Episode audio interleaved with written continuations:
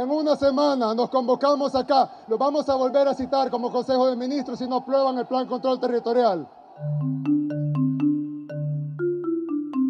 Que en estos pueblos, que en estas naciones, que aquí en Nicaragua gobierne el pueblo nicaragüense. Revista 100 días. Edición 103. Vive. Chávez vive. Chávez vive. El Salvador, la democracia en crisis. Por José Tojeira. El mal estado de la democracia en Centroamérica, exceptuando Costa Rica y Panamá, es crónico, pero en el último decenio la situación se ha agravado. Tanto en Honduras como en Nicaragua se han producido reelecciones de los presidentes en curso, prohibidas por las respectivas constituciones. Guatemala, tras un desarrollo de la sociedad civil que había logrado juzgar y encarcelar por corrupción a varios expresidentes e incluso deponer a uno de ellos, entró en un proceso claro de retroceso, eliminando la institucionalidad y el apoyo internacional que le había permitido incluso juzgar delitos de lesa humanidad cometidos por dictadores militares. Nicaragua se está convirtiendo en una dictadura represiva, acumulando crímenes contra la vida, la libertad y la integridad de las personas.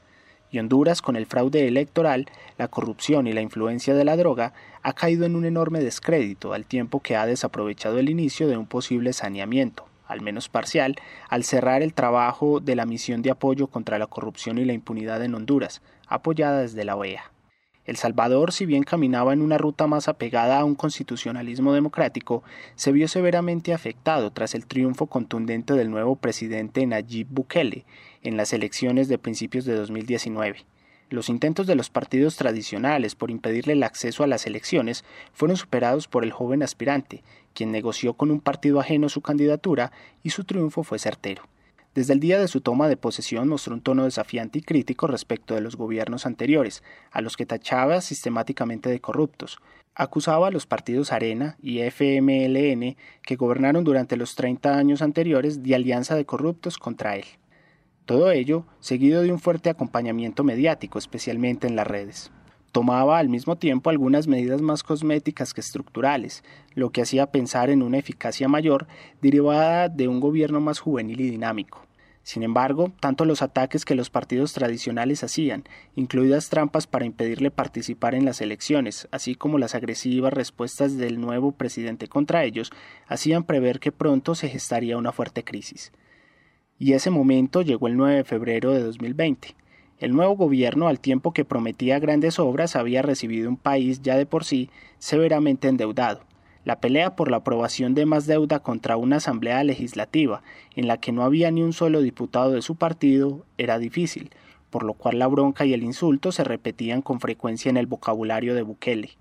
El presidente había conseguido ya la aprobación de créditos, pero insistía en un préstamo de 109 millones de dólares para fortalecer al ejército, implicado en labores de seguridad, y a la policía. Los partidos tradicionales que aún dominaban la Asamblea Legislativa le ponían dificultades, revisando exhaustivamente los detalles e insistiendo en preguntas sobre el uso del dinero, las cuales no acababan de ser respondidas. De hecho, la relación entre la presidencia y la asamblea fue conflictiva desde el inicio del nuevo gobierno y tenía sus momentos más tensos cada vez que el presidente solicitaba la aceptación de nuevos préstamos. En medio de dicha tensión, el presidente Bukele convocó junto con su Consejo de Ministros a la Asamblea Legislativa, de un modo que la mayoría de los diputados consideraron irregular.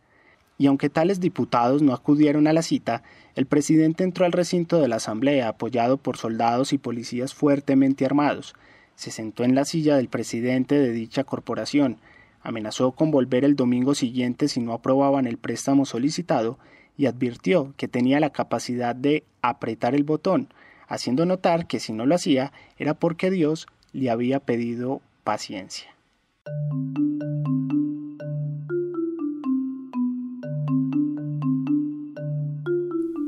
Si quieres terminar de conocer este artículo, ingresa a nuestro sitio web www.revistaciendiascinep.com.